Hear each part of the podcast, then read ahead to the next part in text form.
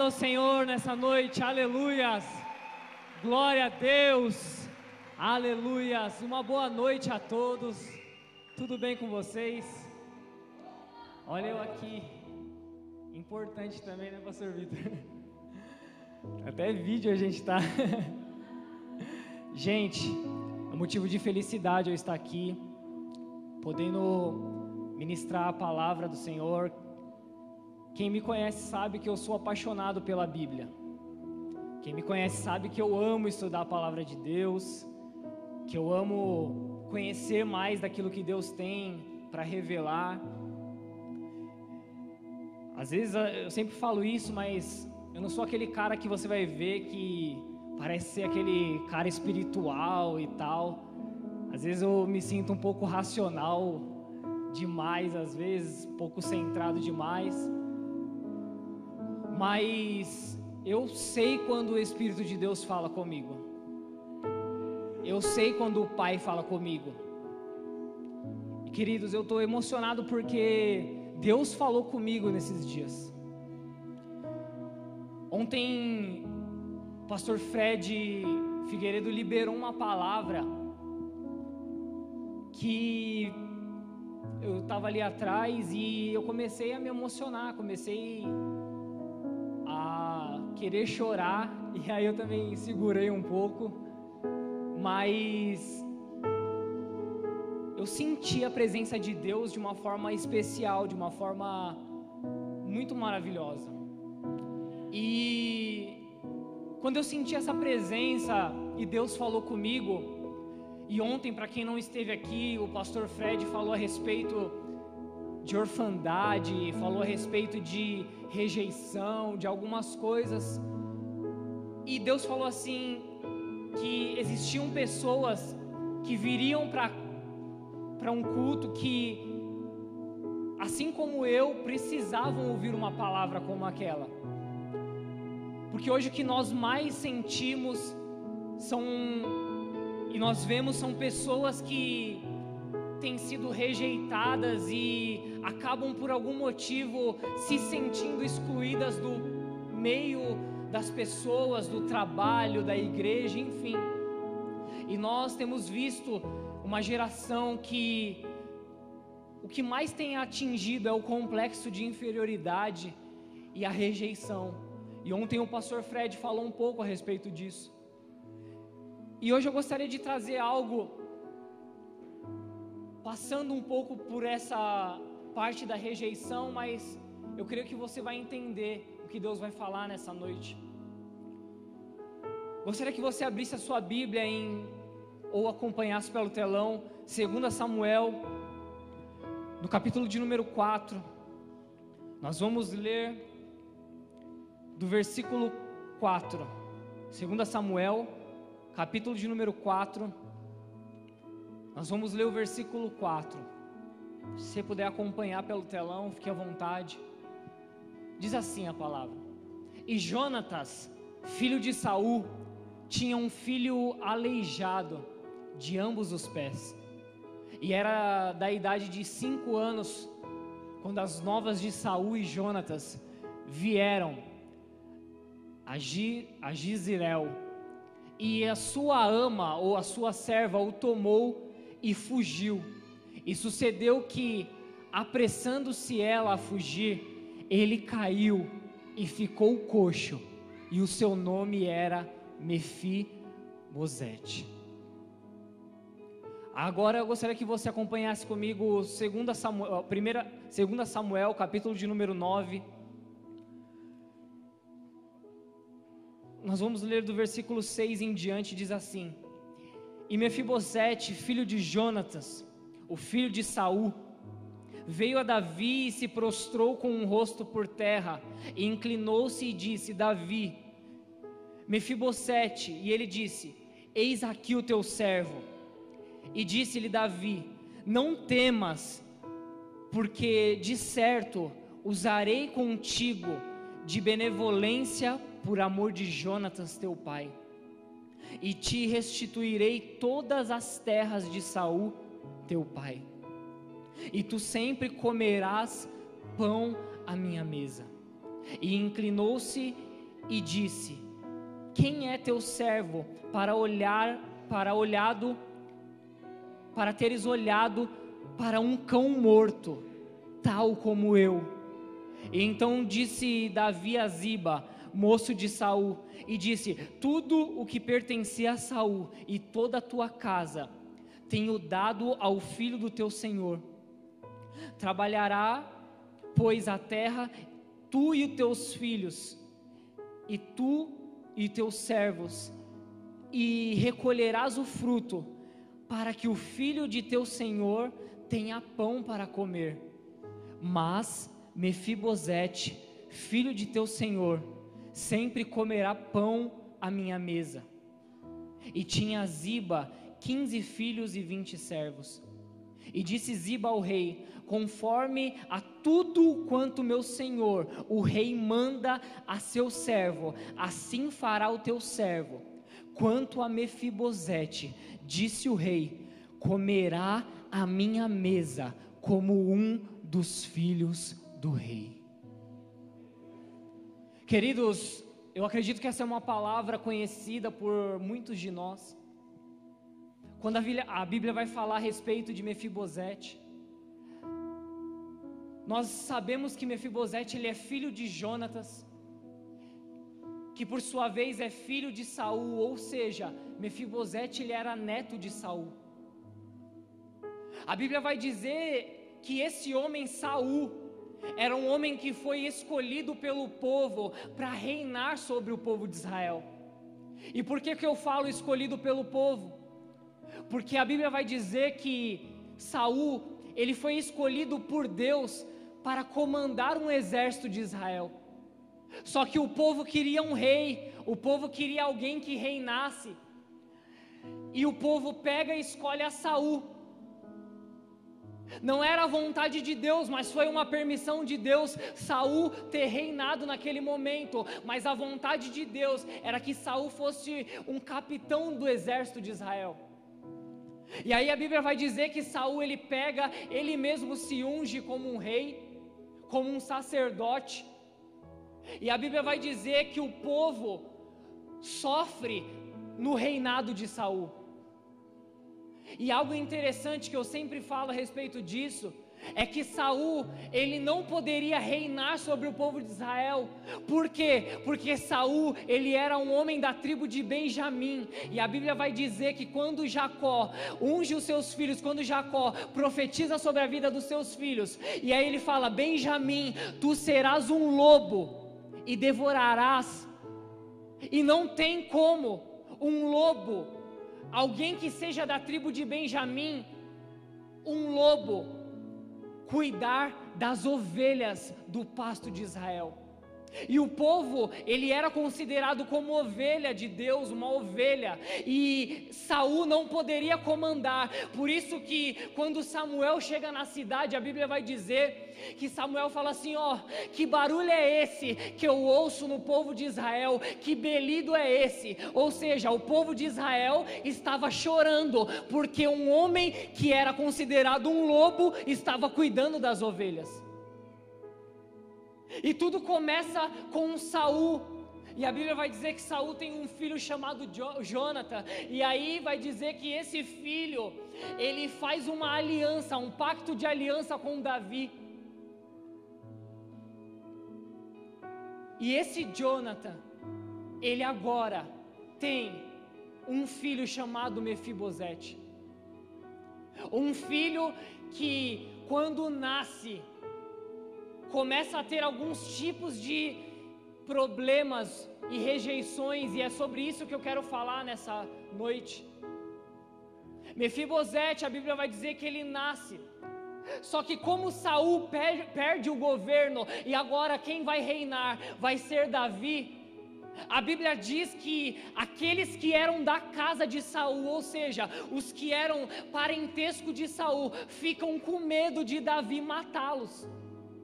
E a Bíblia vai dizer que uma serva pega esse menino com medo daquilo que Davi poderia fazer contra eles, e agora ela começa a correr, e quando ela começa a correr, ela deixa esse menino cair no chão, e a Bíblia vai dizer que esse menino ele era coxo, ele mancava das duas pernas, ele não tinha como andar. Agora uma pergunta que eu te faço: ele teve culpa de alguma coisa? Mefibosete teve culpa de tudo aquilo que o seu avô fez, tudo aquilo que o seu pai fez. Mefibosete ele teve culpa da serva ter deixado ele cair no chão. E aí, quando nós vamos ver na Bíblia, nós vamos ver que por conta de ele não ter comandar, de ser um aleijado que a Bíblia vai falar, ele é rejeitado por muitos. Ei, querido, ontem foi falado, mas eu gostaria de repetir isso. Às vezes nós nos sentimos rejeitados por alguma coisa que fizeram contra nós, por alguma palavra que liberaram contra nós, por alguma atitude que fizeram contra nós. E além de rejeitados, nós nos sentimos injustiçados. Por quê? Porque muitas das vezes nós não temos culpa daquilo que fizeram contra nós, e aquilo que fizeram contra nós nos tornou uma pessoa com alguns complexos de rejeição. Aquilo que nós muitas vezes não tínhamos consciência do que estava acontecendo, formou o nosso caráter e a nossa personalidade, e agora nós nos encontramos sentindo rejeitados, sentindo humilhados, nos sentindo de alguma forma prejudicados no meio da sociedade. Foi o que aconteceu com Mefibosete. Ele não teve culpa nenhuma, mas agora, por culpa de outras pessoas, por palavras, por situações que outras pessoas tiveram. Agora esse menino, ele é um menino rejeitado.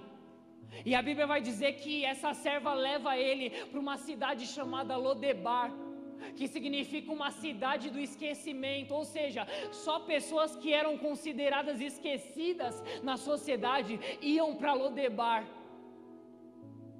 por conta de um erro, por conta de um erro de atitude, esse menino sofreu. E aí, quando nós falamos acerca de rejeição, nós falamos que muitas vezes nós não temos essa culpa, e também não lembramos que, apesar de Saul ter cometido um erro, esse menino Mefibosete, ele era da linhagem real. Por quê, queridos? As coisas, elas acontecem com quem mais nós, com quem menos nós esperamos. Às vezes você está falando assim: "Ah, mas não vai acontecer com fulano, não vai acontecer com ciclano, porque ele é de uma família estruturada, ou porque a família dele deu condições para ele, Ei, queridos. Esse menino ele era de uma família real. A Bíblia vai dizer que ele era o neto do rei Saul agora ele começa a passar por esse tipo de sofrimento. E quando nós falamos a respeito de rejeição, quando nós falamos a respeito de uma pessoa rejeitada, nós falamos a respeito de algumas características que o rejeitado tem, e nesse momento Mefibosete estava tendo. A primeira característica que eu gostaria de falar nessa noite é que ele não tinha direção. Por que, que ele não tinha direção? Porque ele tinha que ficar sendo carregado por pessoas. Ele tinha que ficar sendo levado por outras pessoas, ou seja, às vezes ele queria ir para um lugar, mas por conta de ele ser aleijado, por conta de um erro do passado, ele tinha que ir para a direção que outras pessoas o levavam. Ei, queridos, a primeira característica de uma pessoa que se sente rejeitada ela tem que ir conforme a direção dos outros. Ela sempre vai conforme aquilo que as outras pessoas determinam para a vida dela. É como se alguém colocasse uma coleira e prendesse e falasse: Não, agora você vai para cá. Não, agora você vai para lá. E não importa se é um chihuahua ou se é um, um pitbull, essa pessoa não tem a direção correta para onde ela deve ir. E ela sempre depende da opinião, da direção de outras pessoas. Às vezes acontece isso. Nós vemos uma geração de pessoas que têm se sentido rejeitadas, de pessoas que têm se sentido esquecidas, e muitas vezes, por se sentirem dessa forma, acabam fazendo coisas que outras pessoas determinam para a vida delas. Acabam tomando direções que outras pessoas determinam para que elas tomem.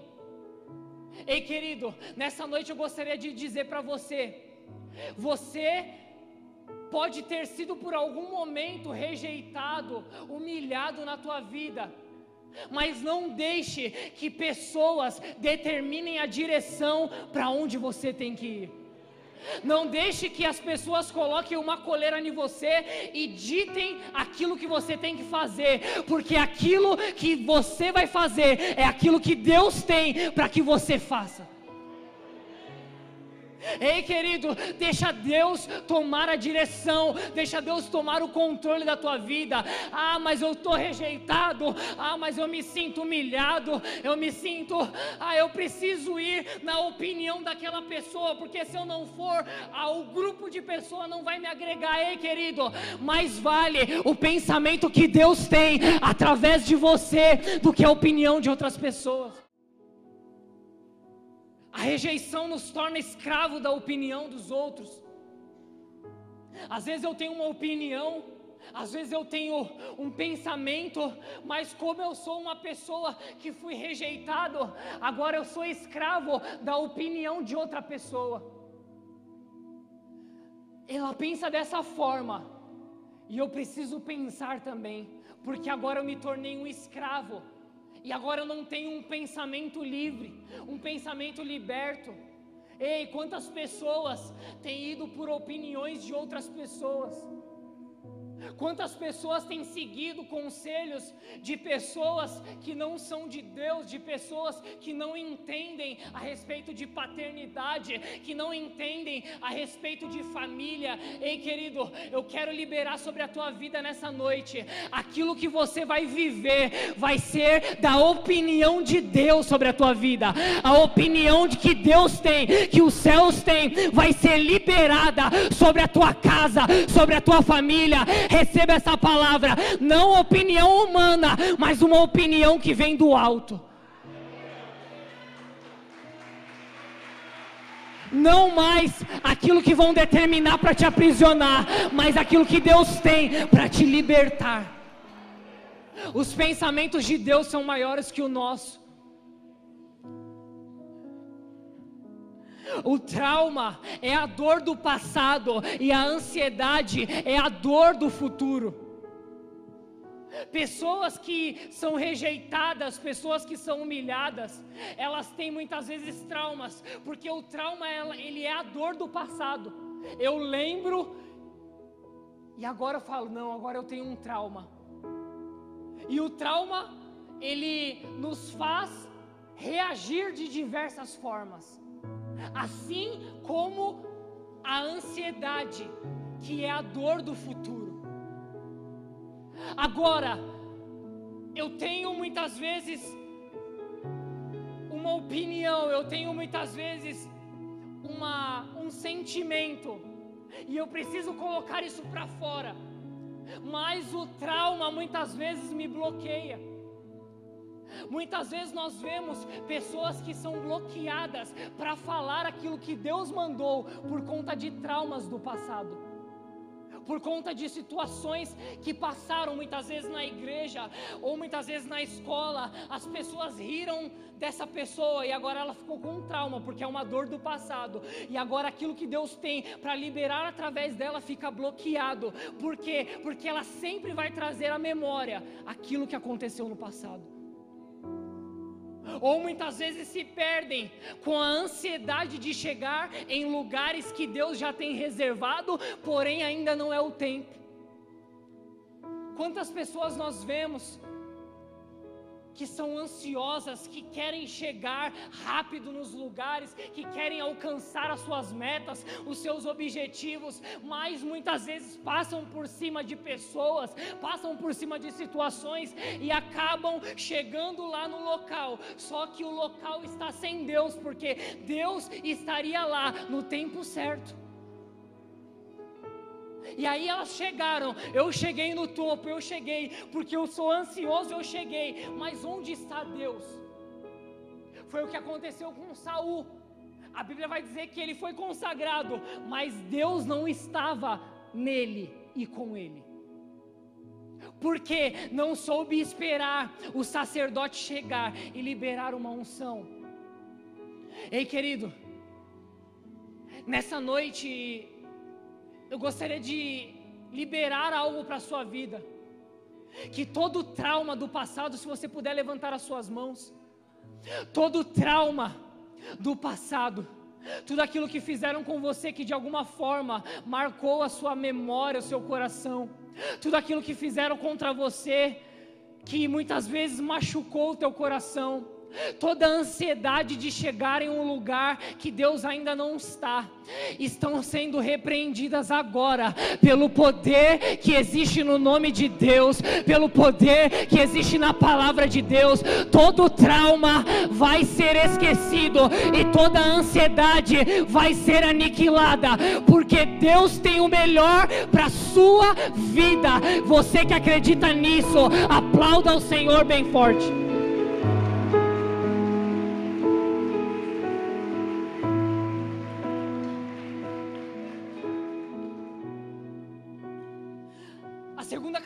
Característica de uma pessoa rejeitada é a resposta que ela vai dar a essa, essa rejeição. Às vezes, essa resposta é de uma vitima, vitimização, a pessoa se sente vítima. Nós vemos muitas pessoas que foram rejeitadas, que essas pessoas elas acabam, ai, não era para ter acontecido isso. Ai, porque a minha vida? Porque eu? Não, eu sou vítima porque fizeram isso, isso, isso contra mim. Acabam se vitimizando. E outras pessoas têm um outro tipo de resposta, porque uma das respostas é a pessoa se vitimizar, e a outra resposta é a pessoa se rebelar. Pessoas elas se vitimizam e outras pessoas elas se rebelam. Agora porque eu fui rejeitado, eu quero eu quero sair acabando com a vida das outras pessoas, porque eu não aceito isso na minha vida, eu não aceito isso na minha história. Ei, querido, nem vitimismo, nem rebelião pertence a Deus.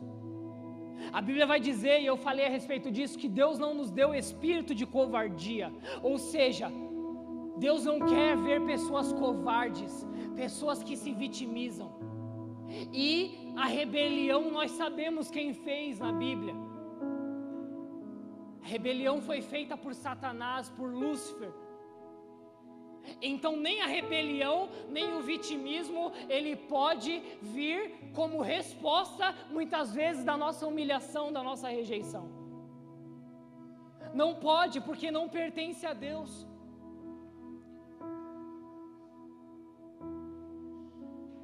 Às vezes, nós encontramos pessoas que sofreram essas rejeições e nós olhamos para essa pessoa e nós identificamos que essa pessoa não é ela mesma. Uma pessoa rejeitada não é ela mesma. Você não é você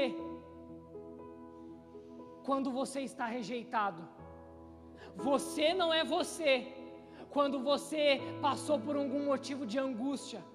Você não é você quando você passou por uma humilhação. Já deu para prestar atenção nisso? Parece que a gente sai de si. Porque nós não somos nós em um momento de trauma, em um momento de angústia. Porque nós somos aquilo que Deus sonhou para que nós fôssemos. Nós somos a real pessoa que Deus sonhou para concretizar um propósito. Não somos nós quando somos rejeitados, humilhados. Nós não somos nós, porque Deus não fez pessoas para se vingar, Deus não fez pessoas para se rebelar, mas nós somos nós quando nós estamos cumprindo aquilo que Deus sonhou para as nossas vidas. Nós somos nós quando os propósitos de Deus estão se cumprindo sobre nós. Aí sim nós podemos falar: esse sou eu, porque eu tenho a característica de Deus. Eu tenho a personalidade de Deus, eu tenho Deus dentro de mim. Agora eu posso falar que sou eu, mas em momento de dificuldade, não. Esquece essa pessoa que você é no momento de angústia. Esquece o seu ser, porque você não é você em um momento de rejeição. Você não é você em um momento de humilhação. E coloque isso na sua cabeça, na sua mente, no seu coração. Você é o fruto daquilo que Deus projetou para ser uma pessoa vencedora, uma pessoa campeã, uma pessoa que vai reinar com Ele. E queridos, existem pessoas aqui desse tipo, pessoas que vão vencer com Deus. Pessoas que foram escolhidas antes mesmo do ventre da mãe Assim como Jeremias falou, eu fui escolhido antes mesmo do ventre da minha mãe. E a rejeição nos faz criar histórias a respeito de outras pessoas. Aí a gente começa, porque eu sou rejeitado, aquela pessoa não presta. Porque eu sou rejeitado, aquela pessoa, ah, ela não, não vai fazer parte da minha vida, do meu oicós, do meu círculo de relacionamento. Ah, porque eu sou rejeitado, a outra pessoa, ou a outra situação, ou a outra autoridade não presta. Ei, querido a rejeição, ela começa a criar imagens, começa a criar um filme dentro da sua mente, e aí você vai, às vezes a pessoa fala uma palavra de bênção, você consegue transformar essa palavra de bênção em uma palavra de maldição, porque a sua mente antes já está gerando um filme ruim daquela pessoa. Quando nós somos rejeitados, nós vamos criando preconceitos, conceitos antecipados acerca de situações, acerca de coisas e acerca de pessoas. Você já conheceu uma pessoa que você achava que ela era uma pessoa arrogante, que ela era uma pessoa que que não servia para viver no seu círculo de relacionamento? E aí quando você começa a conhecer essa pessoa, você acaba entendendo que essa pessoa é uma pessoa importante para o propósito de Deus na sua vida. E aí você fala, por que, que eu achei isso? Porque a nossa mente vai criando imagens de filmes, de tudo aquilo que nós passamos como dor, de tudo aquilo que nós passamos como angústia, e, e às vezes as outras pessoas acabam sofrendo aquilo que nós sofremos ou estamos sofrendo. E aí nós machucamos uma outra pessoa que também vai criar um filme de que pessoas não prestam, que vai machucar uma outra pessoa, que vai criar um outro filme, e aí nós vamos poder evidenciar um ciclo de desgraça e pessoas se tornando pessoas rejeitadas. Mas o que eu quero falar, e eu prometo que eu não vou demorar muito, em poucos momentos, nós falamos de pessoas, nós falamos de situação, mas e quando isso reflete a Deus? Quando nós trazemos os nossos traumas, as rejeições, quando nós trazemos aquilo que nós vivemos no passado e nós colocamos isso contra Deus, Muitas pessoas, queridos, acabam tendo momentos de culpa e acabam culpando a Deus. Pessoas que não tiveram paternidade, Pessoas que não tiveram uma família estruturada, agora têm um relacionamento com Deus, como se o relacionamento com Deus fosse o mesmo relacionamento que essa pessoa teve no passado ou não teve no passado com sua família. E aí nós vemos um relacionamento de culpa, um relacionamento de medo. Foi o que aconteceu com Adão. Adão fala assim: ó, eu tive medo por isso que eu me escondi. Ou seja, ele tinha um relacionamento de visitação de Deus, tinha um relacionamento bom com Deus, mas por conta de uma situação, agora ele fala: Eu tive medo, e o relacionamento de Adão muda com Deus. Agora ele começa a olhar a Deus como um Deus punitivo, começa a olhar a Deus como um Deus que vai trazer somente vingança, que vai pagar o mal com o mal. Ei, queridos, o nosso Deus não paga o mal com o mal. O nosso Deus não é um Deus de vingança. O nosso Deus não é um Deus de colocar sobre as nossas vidas um açoite que nós não vamos aguentar. Mas o nosso Deus é um Deus de misericórdia, é um Deus de amor, é um Deus de alegria, é um Deus de justiça, é um Deus Deus, onde nós podemos ter a certeza que Ele fará o melhor sobre nós. O nosso relacionamento, o nosso relacionamento com Deus não pode ser um relacionamento por culpa, por medo achando que Deus vai pagar o mal com o mal, achamos que Deus nos rejeita, pois Ele nos, não nos responde na hora que nós queremos. Quantas pessoas falam: Ah, Deus não é comigo, só porque Deus não respondeu no momento que aquela pessoa queria. Ei, queridos, Deus tem o tempo certo, o momento certo para responder sobre a tua vida. Deus tem a hora certa, a medida exata para colocar diante de você. E aí, nós vamos ver na Bíblia que as coisas que acontecem no Antigo Testamento, elas apontam para Cristo. Todas as vezes que a gente vai ler algo na Bíblia, no Antigo Testamento, ela vai apontar de alguma forma, de algum significado, com alguma simbologia para Cristo. E eu gostaria de falar o que esses personagens eles simbolizam e apontam para Cristo. Saul, ele representa Adão uma pessoa que errou, não assumiu o erro e sofreu as consequências. Então, coloque isso na sua mente. Saul representa Adão. Ele errou, ele teve problemas, ele teve atitudes que não eram para ter tidas. Agora, ele acaba enfrentando consequências que não era para ter sido como consequência. Então, Saul é a simbologia de Adão. Davi, nesse momento nós vamos ver, e a Bíblia vai dizer que Davi era o homem segundo o coração de Deus. Então, Davi sendo o homem segundo o coração de Deus, nesse cenário, ele significa Deus. Jonatas, nesse cenário, significa Cristo. Por quê? Porque teve uma aliança de sangue com Davi.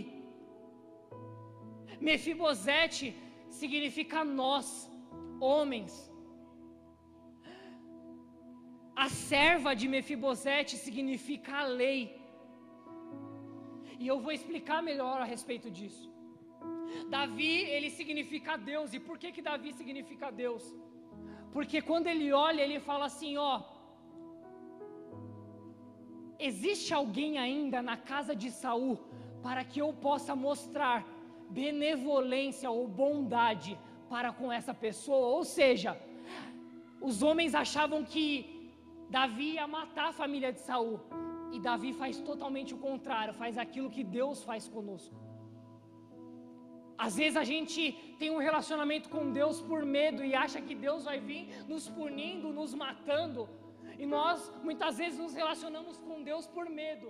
E aí Deus fala assim: ó, existe alguém que eu possa mostrar misericórdia, que eu possa mostrar a minha bondade.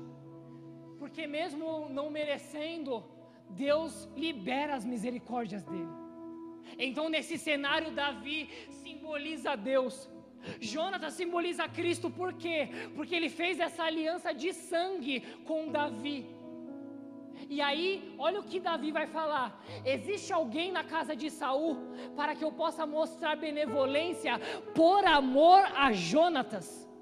Ou seja, não era por amor somente a Mefibosete, não era por amor somente a Saul, ou não era por amor ao povo, era por amor a Jonatas. É aquilo que Deus fez conosco. Deus, por amor a Cristo, mostrou misericórdia para com as nossas vidas.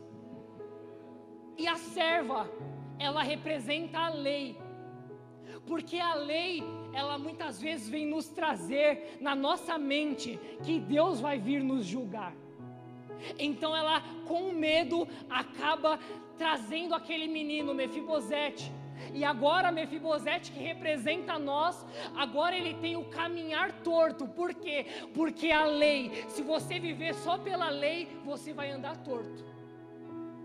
Se a gente viver só pela lei, vai acontecer como acontecia com os fariseus. Eles andavam tortos. Em qual sentido? A sua vida torta, pecados, transgressões. Só que eles se sentiam no direito de julgar, porque eram conhecedores da lei. Eles conheciam a lei, só que a lei, ela nos deixa com o caminhar torto, ou seja, se nós só vivemos pela lei, nós vamos ter o nosso andar torto, nós vamos sempre tropeçar, não vamos conseguir traçar um caminho correto diante de Deus. E agora, Davi olha para Mefibosete e fala assim: Ó, é você mesmo que eu estava falando. Eu quero mostrar minha benevolência, eu quero mostrar minha bondade para com você que Davi libera uma ordem. E qual que é essa ordem? Para que Mefibosete, ele, diferente das outras pessoas, quando ele chegasse no palácio e chegando no palácio, libera uma ordem aos servos e fala assim: ó, agora esse que é o rejeitado, esse que não teve culpa de nada, esse que andou torto por conta da lei, esse que muitas vezes teve algum problema que não foi culpa dele, que se sentiu humilhado, que foi para Lodebar, que passou um momento de, de, de angústia de sofrimento. Agora, esse rejeitado, ele todos os dias vai ter que comer na mesa do rei, e comendo na mesa do rei, ele se torna filho. Rei querido, nessa noite eu gostaria de liberar algo sobre a tua vida. Pode ser que você se sentiu rejeitado, pode ser que você se sentiu caluniado, injustiçado, pode ser que você se sentiu angustiado, ah, de alguma forma, você, eu não sei o que você sentiu, mas nessa noite o que Deus está falando para você, esse processo, essa rejeição foi por um momento, porque Deus está te chamando agora, através do amor de Cristo, para viver uma vida na mesa para viver uma vida de filho. Você não é mais órfão, você é filho. Você não é mais rejeitado, agora você é acolhido. Você não é mais esquecido, agora você será lembrado por Deus. Em nome de Jesus, querido, receba essa palavra. Vocês serão lembrados por Deus.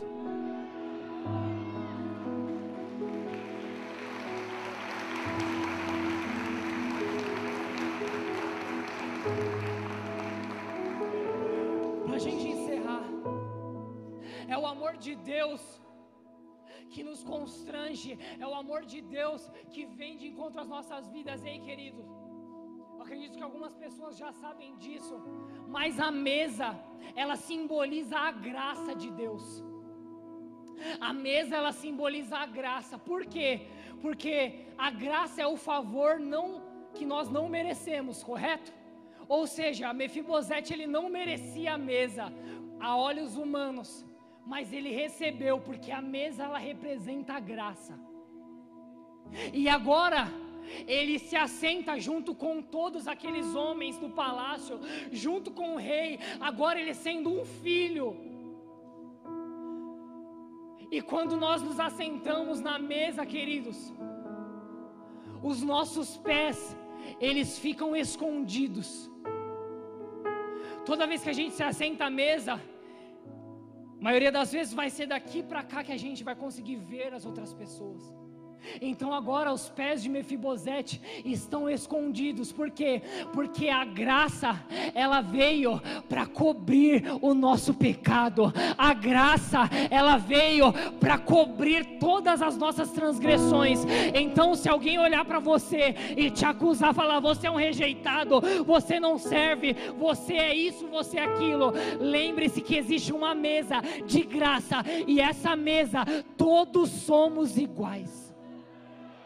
Todos somos iguais, porque todos somos iguais, porque na mesa nós conseguimos ver o olho da outra pessoa, e quando nós olhamos no outro, no olho, nós temos a certeza de que nós temos uma igualdade, ou seja, a mesa veio trazer para Mefibosete a igualdade naquele momento. Agora Davi, o rei, o Deus nessa simbologia, agora Davi chama Mefibosete, chama nós para sentarmos à mesa e ele não olha mais os nossos pecados, porque o sangue do Cordeiro nos cobre de todo pecado. Ah, querido, a mesa, a graça, ela veio para nos cobrir, ela veio para nos limpar, ela veio para nos tornar em pé de igualdade com todos. A mesa ela veio para nos tornar iguais, para nos tornarmos filhos de Deus, não mais adotados, mas agora filhos de Deus. Não mais rejeitados, mas agora conhecidos, lembrados por Deus.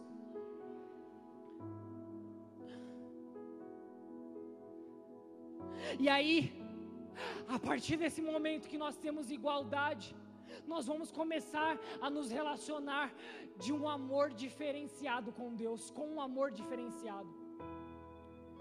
Agora, no Novo Testamento, Deus não fala para a gente amar ao próprio Deus.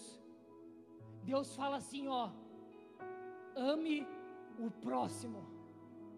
Ou seja, você só demonstra o seu amor para com Deus amando o próximo. Então diga para essa, essa pessoa que está do seu lado, diga assim, ó, eu te amo.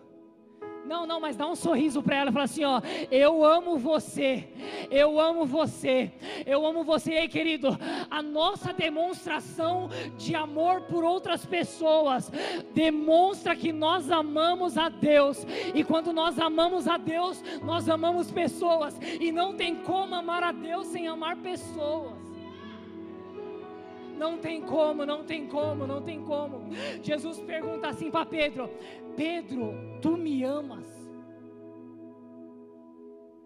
E aí eu gostaria de liberar algo aqui. Nesse momento,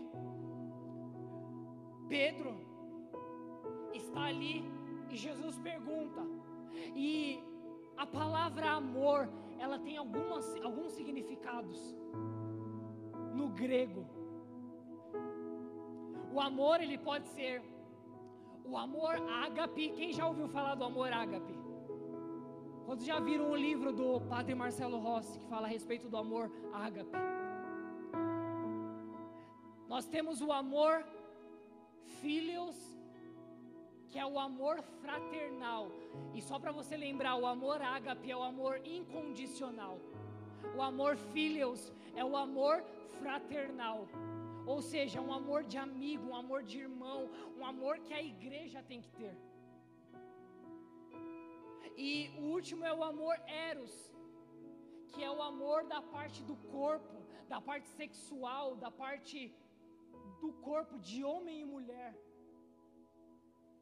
Esses três tipos de amor, e agora Jesus pergunta para Pedro: Pedro, tu me amas, mas traduzindo, Jesus pergunta assim: Pedro, tu me ágape, ou seja, tu me amas incondicionalmente? Pedro, tu me ágape, E aí Pedro logo responde: Sim, Senhor, eu te fileus, ou seja, eu te amo com amor fraternal, com amor de irmão. Aí ele vai fazer de novo a pergunta, acho que Pedro não entendeu. Pedro, tu me ágape, ou seja, tu me ama incondicionalmente? E aí Pedro responde: Senhor, eu sim, eu te filhos, ou seja, eu te amo com amor fraternal. E a Bíblia vai dizer que na terceira vez, o semblante de Pedro cai. Ele se entristece. Por que, que ele se entristece? Porque ele se ligou. Eu não amo o mestre incondicionalmente. Porque se eu amasse incondicionalmente, eu não teria voltado a pescar. Porque se eu amasse incondicionalmente, eu não teria traído.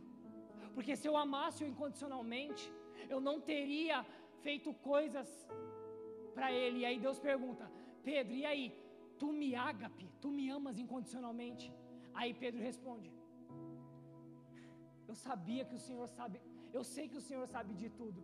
E o Senhor sabe também que eu te filhos, ou seja, que eu não te amo incondicionalmente, que eu te amo somente com amor fraternal. Mas mesmo assim, Jesus fala: apacenta as minhas ovelhas. Por que que Jesus fala isso?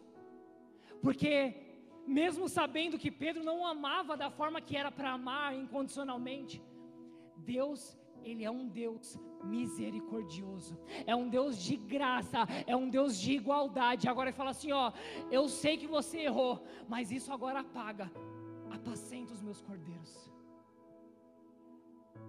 O nosso relacionamento agora com Deus precisa ser não um relacionamento de rejeitado, mas um relacionamento de amor incondicional com Deus. Se coloque de pé nessa noite, por gentileza.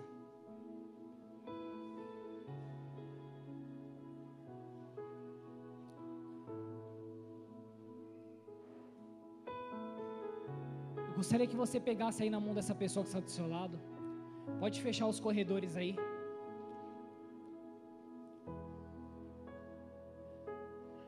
Nós vamos fazer algo profético nesse encerramento. Quantos entenderam essa palavra? Não mais amor de filho rejeitado, mas um amor incondicional.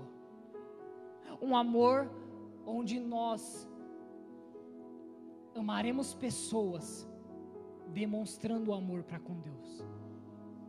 Um amor de unidade, um amor de união. Sabe por que Davi teve essa atitude com Mefibosete? Porque ele sofreu a mesma rejeição ele sofreu a mesma rejeição e ele se lembrou daquilo que ele passou na mesa. Ninguém chamou ele para a mesa. E o profeta falou assim: Ó, manda chamar, porque sem ele não vai haver banquete. Ele se lembra, e agora eu me lembrei da misericórdia que Deus teve para comigo, e agora eu vou ser misericordioso para com o outro. E Lembra daquele versículo? Preparas para mim uma mesa perante mim na presença dos meus inimigos. E aí aconteceu com os irmãos e agora tem a oportunidade de acontecer com Mefibosete, porque se eles eram de Saul, eram inimigos de Davi. Só que ao invés de ele tratar como inimigo, ele tratou com misericórdia.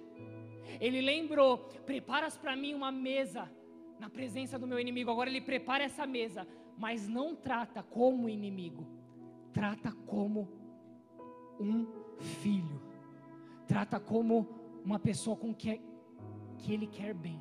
Feche seus olhos. Feche seus olhos. Nós iremos orar e nós iremos fazer algo profético para nós finalizarmos essa conferência, esse culto. Eu gostaria que você começasse a se lembrar daquilo que te deixou mal, daquilo que você se sentiu como rejeitado. e começasse a se lembrar das angústias que você passou, ah, das aflições que você passou, ah, de tudo aquilo que você passou que não era bom.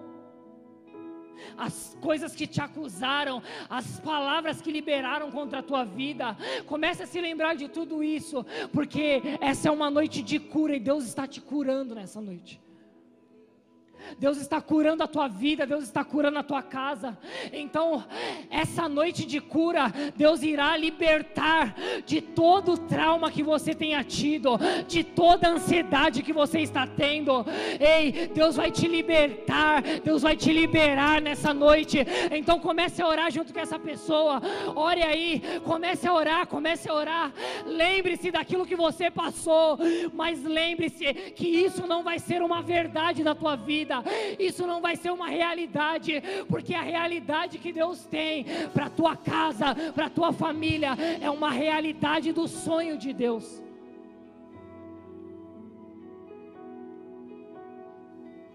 Lembre-se, ore, ore, ore aí. Nós já vamos finalizar. Continue orando, continue orando. Continue orando, falando com Deus. Continue falando aquilo que você necessita nessa noite. Ei, querido, continue falando aquilo que você precisa para Deus. Continue falando e liberando palavras, porque essas palavras vão mudar a história da tua vida. Ore, ore, ore, ore, ore, ore. Comece a orar, comece a orar, querido. Não deixe de orar nesse momento. Ore, ore, fale com Deus nesse momento. Fale com Deus nesse momento, querido. Fale com Deus nesse momento. Comece a orar, comece a falar com o Pai. Diga para Ele palavras que vão te curar. Diga palavras que vão te libertar nesse momento. Ei, querido, quando Jesus estava na cruz e ele falou assim: Deus meu, Deus meu, por que me desamparastes? Na Bíblia a gente não vai ver Jesus chamando Deus de Deus, mas Jesus sempre chamava Deus de Pai, e nesse momento ele não chama Deus de Pai, Ele chama Deus de Deus, porque nesse momento, Ele, o nosso Deus, estava nos adotando, nesse momento, o nosso Deus estava fazendo com que nós fôssemos filhos, filhos dEle. E agora Jesus fala: Deus meu, Deus meu, para que a gente possa falar: Pai nosso, Pai nosso, Ele é o nosso Pai, Ele é o nosso Pai, Ele é o nosso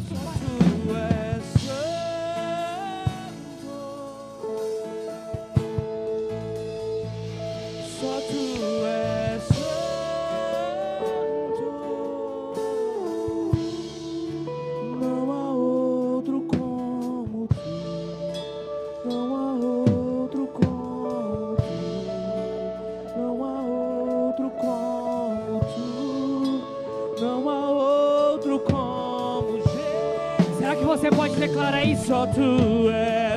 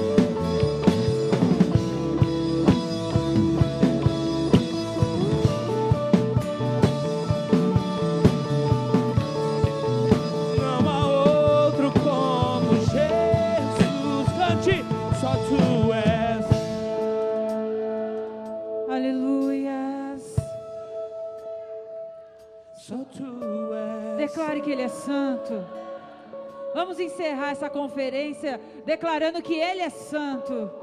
Aleluias. Não há outro. Aleluias. Obrigada, Jesus. Por ter até aqui o Senhor nos ajudou. Obrigado, Jesus, porque até aqui o Senhor nos sustentou. Obrigado porque o Senhor é santo. Obrigado